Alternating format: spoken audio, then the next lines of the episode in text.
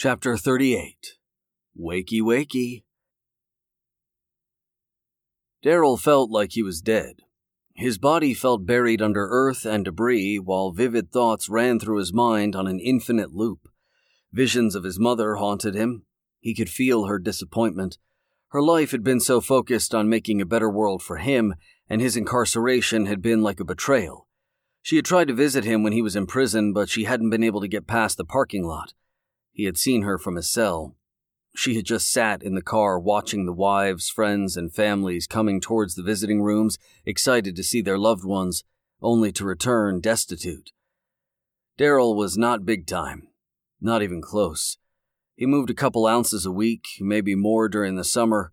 He had just visited his supplier and was still holding when he had gone to the neighborhood taco joint to get some food.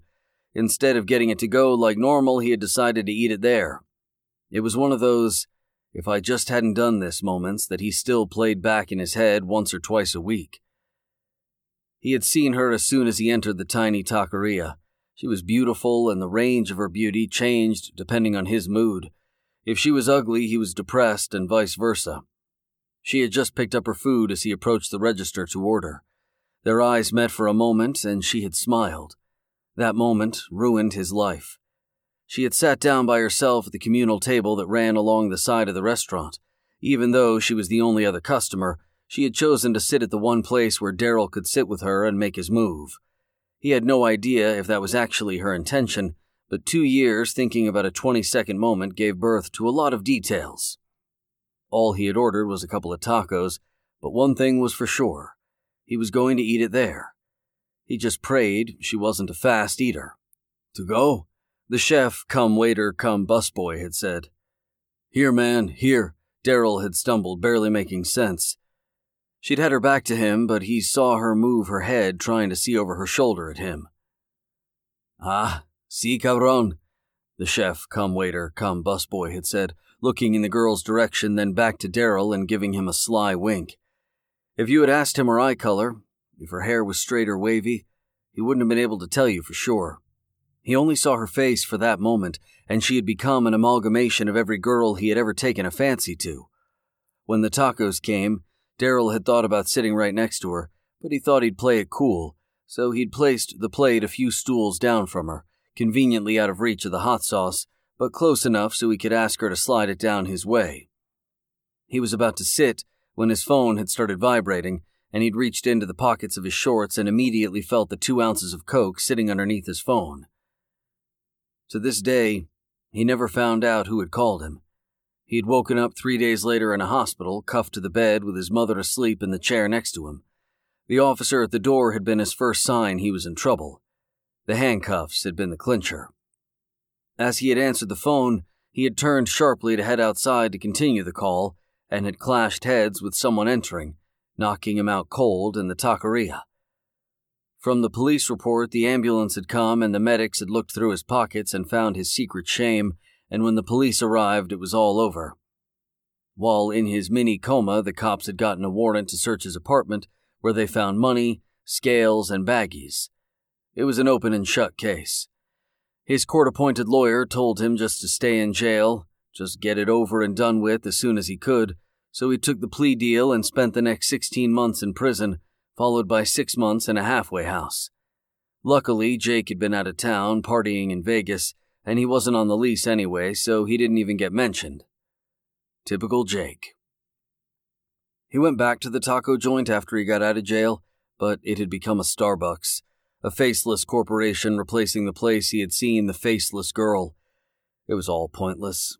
He was relying on her recognizing him, and he was unrecognizable from the skinny kid she had shared a moment with. Anyway, he assumed she would have laughed at the pathetic guy unconscious on the floor with a couple bags of coke falling out of his pocket rather than fall in love with him, like he did with her. His finger twitched, and the debris that was weighing down on him felt like it had turned to a heavy sludge. His mind continued to race. A gif played on loop, cycling over and over again, and he still couldn't escape it. The truck. The fucking truck. Jake the faceless girl, Ray, Max, his mother, the truck, Jake, the faceless girl, Ray, Max, his mother, the fucking truck, Jake, the faceless girl, Ray, Max, his mother. It was a never ending freight train running over his head and crushing his will to live. But it had awoken his mind, and the lights were beginning to turn on. Boom. Boom. Boom. With a huge breath, Daryl woke up. He sat upright, gathering his thoughts.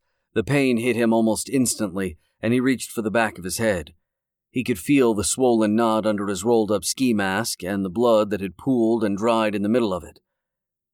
Are you fucking serious? Daryl said as he gently rubbed his head. Daryl immediately reached for his gun, and to his relief, it was still there, secreted in the waistband at the back of his pants. He switched off the safety as he brought the gun to the front of his chest and looked around for someone to use it on. Ray's money was gone. He didn't even have to check. He could feel the envelope was no longer there. Motherfucker, Daryl whispered. He wasn't sure if that was directed at Ray or himself. Most likely both. Police sirens wailed in a nearby street, and Daryl jumped to his feet. Blood rushed through his head.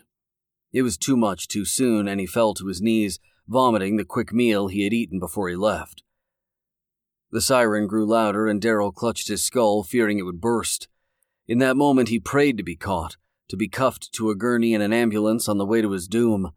But the sirens faded, and the police cars didn't even slow down as they passed the parking lot. Daryl closed his eyes and tried to clear his mind.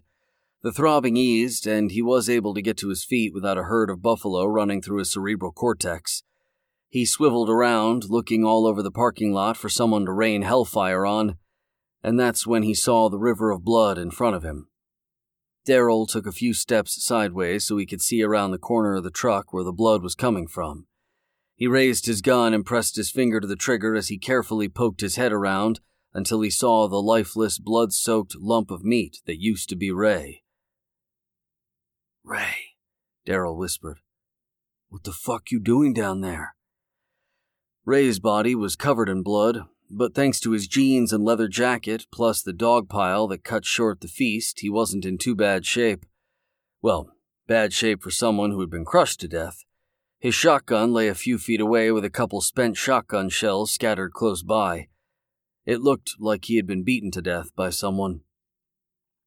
I told you, nothing good was going to come of opening that truck, Daryl said, bending over to inspect Ray up close. You should have believed me, you dumb motherfucker. Daryl looked into the back of the truck and saw it was empty with the doors wide open. God damn it, Daryl said, putting his gun back into his waistband. Fucking setup. Every impulse was telling him to get the fuck out of the parking lot and to safety, but he needed to finish the job. Daryl found the envelope Ray had taken from him and practically threw Ray's body into the hold. He grabbed the shotgun from the ground, put it in the back of the van, and finally got the lighter that he had left on the dash earlier. See you in hell, Ray, Daryl said in his worst Cockney accent as he lit the truck on fire. Pip pip cheerio. The truck went up quickly, and Daryl hurried back to the van, putting the jerry can in the back with the shotgun. He was about to close the door when he heard a loud bang and swung around. The truck was still on fire, but the back doors had swung open and smashed into the side of the truck. Huh? Daryl said, walking slowly towards the inferno. He saw movement. Something was on fire and it was moving towards him. He realized pretty quickly that something was Ray, and he was howling like some sort of B horror movie ghost. It didn't take more than a second before Daryl had pulled his gun from his waistband and pulled the trigger, unloading round after round into Ray's chest. But Ray wasn't halted by the bullets. He just kept on coming at Daryl. What the fuck? Daryl said, shooting more bullets into Ray's chest. Die, damn it! With Ray only a few yards away and almost about to pounce, Daryl swiftly sidestepped him, letting Ray, still on fire, hurtle into the back of the van. Ray hit the jerry can, knocking it over, and there was an explosion, the force of which knocked Daryl back ten feet onto the ground. Holy shit, Daryl said as he picked himself up. The van was a fireball, the truck was a fireball, and Ray definitely wasn't moving this time. Daryl was done. He was not going to wait around for anything more to happen, and with the cash he had securely left at home and Ray's cut, He was happy to let this job be a distant memory. Fuck this shit, Daryl said, running to the exit of the lot.